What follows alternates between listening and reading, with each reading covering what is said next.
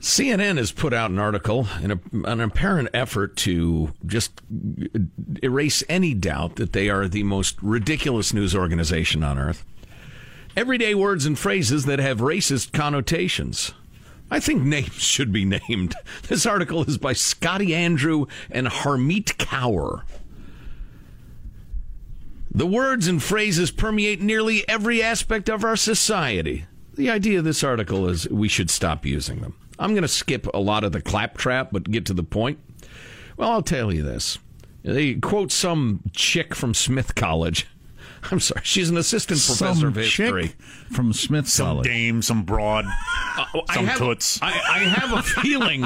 I have a feeling this broad makes a handsome living, deluding, misinforming, and poisoning the minds of our young students. Please do not use gendered language to, to address everyone. All right, I'm sorry.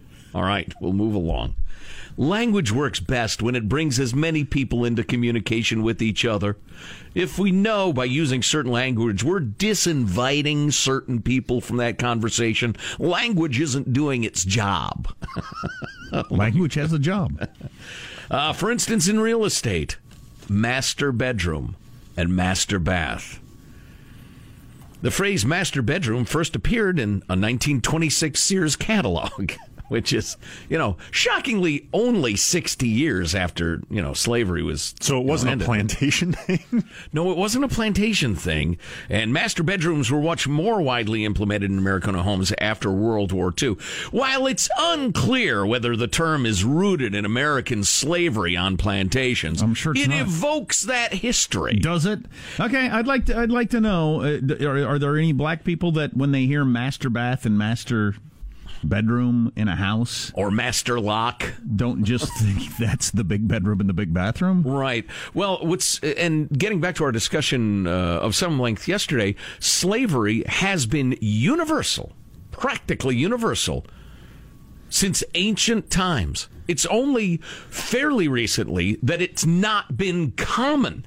And there are more slaves on earth right now than there have ever been, partly because the population's bigger than it's ever been. But slavery's practically been ubiquitous. So the idea that master or slave would be based on American slavery is just, it's inexplicable. It, wouldn't be. Moving along, the idea of a blacklist. Something on a list of things you don't like or shouldn't be used. A blacklist. This is troubling nomenclature. Well, that's a that's a, been a common argument for a long time that the bad guys wear black and the good guys wear white, and which is seems to uh, be uh, prevalent throughout history uh, for some reason. But, Right. but but scary things happen at night in the dark. I yeah, mean, darkness and light. Yeah, I did. Uh, it's a stretch to stretch that to skin tone. I have a black dog. He doesn't terrify me. He's a nice fella. Uh, anyway, apparently, having run out of ideas after just two, they're back to the term master, as in the Masters Tournament, one of four major golf tournaments, the Masters. Mm. Now, the tournament was founded for the very best players in the game who have mastered the game, according to the freaking guy who founded it, who explained exactly why he named it that. But again, Jack, according to CNN, these terms are problematic. In the arts, references to no comments from the Peanut Gallery. okay, you're gonna have to explain this one to me. The term dates back to the vaudeville era and Okay. referred to the cheap seats where black people often sat. okay. Again, it's if you want to argue, it's about economics and more. More, well, that's not true. There are way more white poor people now and have always been than black poor people. But nonetheless, because if a black person went to vaudeville, they would probably sit in the peanut section. Allegedly, that's uh, racist. Now, this I found somewhat interesting, shockingly enough. The term grandfathered in.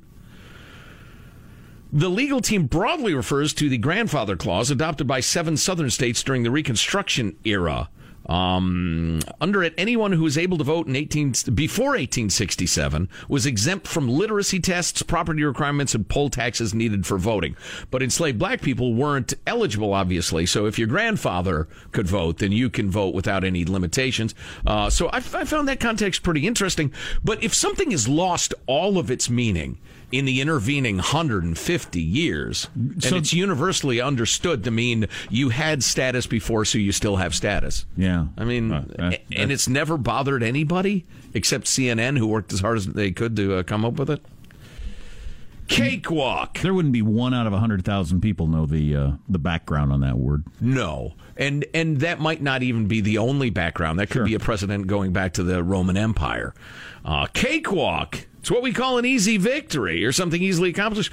The cakewalk original originated as a dance performed by enslaved black people on plantations before the Civil hmm, War. I've, I've always had problems with this stuff where if you didn't know the origin of it, if nobody knows the origin of it when they're using it, how is it racist? Even if it, even if you could somehow take it back a hundred years and come up with a racial meaning. Well, and what's really funny about this, and they explain it in CNN, but are so thick headed they don't understand the irony.